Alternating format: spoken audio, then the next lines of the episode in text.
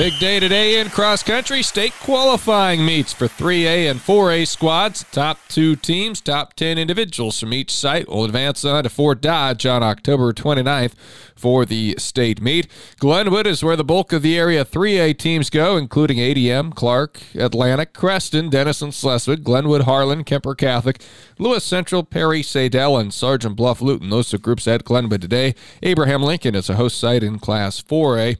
1A and 2A teams will run in the state qualifying meets tomorrow.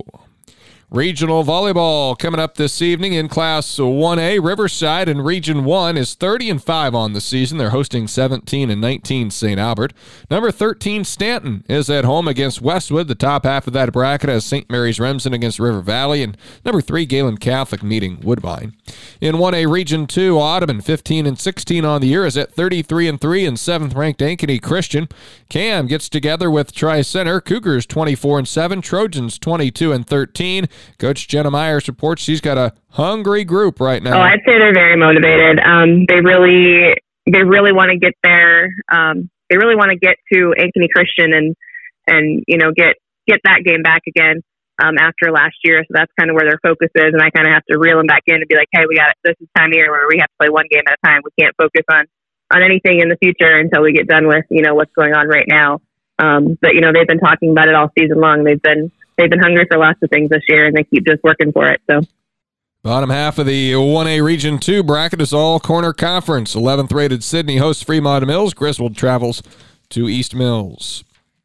And in class at 2A in the regional volleyball tournament, Region 3, 9 and 24 AHSTW is at 32 and 6 and 14th ranked Missouri Valley. Southwest Valley will host Mount Ayr. Number 11 Kuemper Catholic welcomes Underwood, and at 16 and 14 ACGC at 27 and 8 and 13th ranked Treynor for 7 o'clock first serve tonight. In Class 3A, Atlantic Volleyball beyond the air on 95.7 FM. The Trojans are 18 and 19, coming off a four-set win over Shenandoah their last time out. They draw top-ranked Des Moines Christian. The Lions 43 and 5. Tom Robinson will have the coverage for you on 95.7 FM, 7 o'clock first serve, 640 pregame. Atlantic at Des Moines Christian in a Class 3A regional volleyball semifinal. Winner will take on either Van Meter or Clarinda for a trip to state coming up next week. Uh, regional finals are on Tuesday for Class 3A. The Atlantic football team matches up with Creston this Friday night in a game that the Trojans need to win to get into the postseason if they want to have any shot to keep those hopes alive.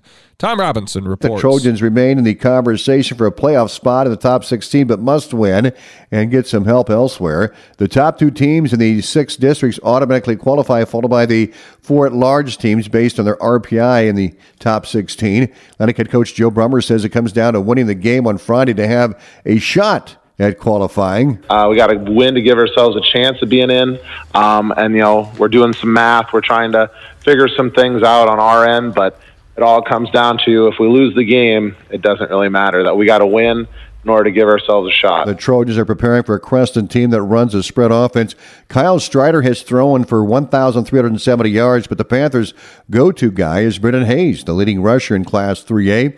The junior's averaging six yards per carry for 1,209 yards. Uh, he wears 45. Um, that's the guy that we got to identify and know where he's at because uh, they like to pound the rock. Um, they're typical Creston in that they're physical. The run game opens up the pass, and then they try to hit you deep over the middle or deep on the sidelines with the pass. But uh, they're definitely just trying to spread you out as much as possible. And if you miss a tackle, they're gone. Um, if they're downhill, they're physical. Um, they're not as big as traditionally Creston has been, but they are just as physical as every other team that they've ever had and their running game is really on top of it right now. Well, defensively, the Trojans enter the game with eight sacks and 43 tackles for loss. Jackson McLaren and Easton O'Brien lead the team with 11 and 8 tackles for loss, three interceptions, and six fumbled recoveries. Creston has 14 and a half sacks and 33 tackles for loss. Austin Evans leads the team with five sacks and six tackles for loss. Max Chapman has eight and a half tackles for loss.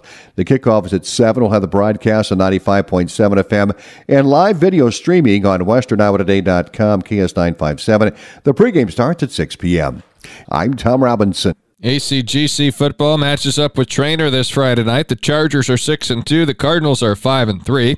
Coach Cody Mathewson's program has raised the standard in recent years, including two playoff wins last season. For us to be six and two, and I think uh, for us to be sitting here uh, hosting a home playoff game and, and doing those things, you know, I, I'm pretty pleased with it. But you know, I, I don't think we're pleased with where we're at right now, um, and we're not going to be pleased with just bowing out right away. So um, for us, it's it's strap them up and, and let's continue to prove people wrong and let's go let's go take care of business on Friday night Treynor. The Chargers have 2,604 rushing yards this season. That's second best in Class 1A.